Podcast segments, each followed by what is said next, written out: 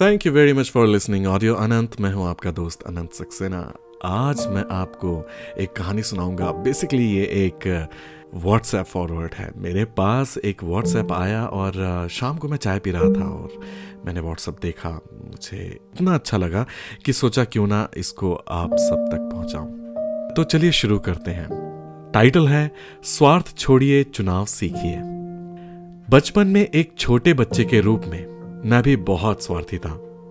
मेरा प्रयास होता था कि सर्वश्रेष्ठ चुनूं, सबसे अच्छा। मेरी इस आदत से मेरे दोस्त मेरे साथ खेलना और रहना छोड़ दिए। मैं थोड़ा अलग थलग सा हो गया। मैं इसे अपनी गलती भी नहीं मानता, बल्कि दूसरों से खुद को ज़्यादा होशियार समझने लगा था। लेकिन मैं भाग्यशाली हूँ कि मेरे पिताजी ने मेरे जीवन में इस आदत को बदलने में बहुत मदद की। एक दिन पिताजी ने हलवे के दो कटोरे बनाए और उन्हें मेज पर रख दिया। एक कटोरे के ऊपर दो बादाम थे, जबकि दूसरे कटोरे में हलवे के ऊपर कुछ भी नहीं था। फिर उन्होंने मुझे हलवे का कोई एक कटोरा चुनने के लिए कहा, भाई, बादाम का तो मैं बहुत चटोरा, मैंने तुरंत बादाम वाले कटोरे को चुन लिया। मैं अपने बुद्धिमान निर्णय पे इतना खुश था कि मनी मन खुद को बधाई दे रहा था। जल्दी जल्दी में दो बादाम मिले, फटाफट खाए और अब मैं हलवे को खा रहा था। लेकिन आश्चर्य हुआ जब मैंने देखा कि मेरे पिताजी वाले कटोरे में उसके नीचे आठ बादाम छिपे थे।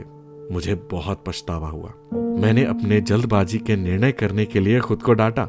मेरे पिताजी मुस्कुराए और मुझे सिखाया कि आँखें जो देखती हैं, वो हरदम सच नहीं होता। यदि आप अपनी स्वार्थ की आदत बना लेते हैं तो आप जीत कर भी हार जाएँगे।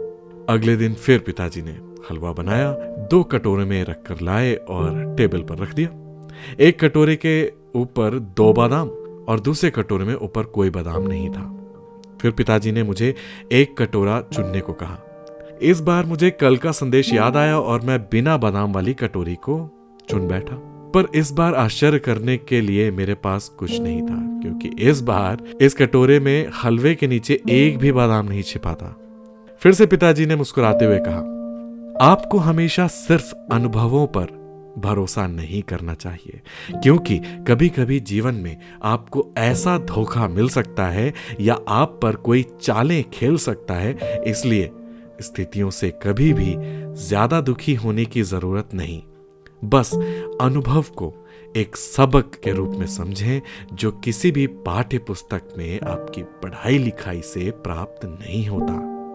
तीसरे दिन फिर पिताजी ने हलवे के दो कटोरे सरकाए और पहले दूसरे दिन की तरह एक कटोरे को चुनने को कहा। लेकिन इस बार मैंने पिताजी से कहा, पिताजी, आप घर में बड़े हैं, आपका योगदान घर में ज़्यादा है। घर के मुखिया के नाते पहले आप चुनाव करें। आप जो निर्णय लेंगे, वो मेरे लिए भी अच्छा होगा। पिताजी मेरी इस बात से बहुत खुश हुए। उन्होंने शीर्ष पर लगे दो बादाम के साथ कटोरे को चुना। लेकिन जैसा कि मैंने अपने कटोरे का हलवा खाया, कटोरे के हलवे के एकदम नीचे चार बादाम मिले।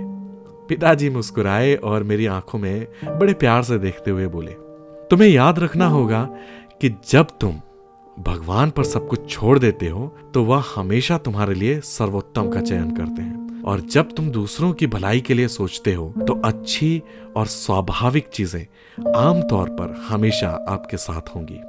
तो इस पूरी कहानी से शिक्षा क्या मिली? यही कि परोपकारी बने, बड़ों का सम्मान करते हुए उन्हें पहले मौका और स्थान दें। बड़ों का आदर सम्मान करोगे तो कभी भी खाली हाथ नहीं लौटोगे। अनुभव, दृष्टि, ज्ञान और विवेक का सामंजस्य ही सार्थक जीवन है।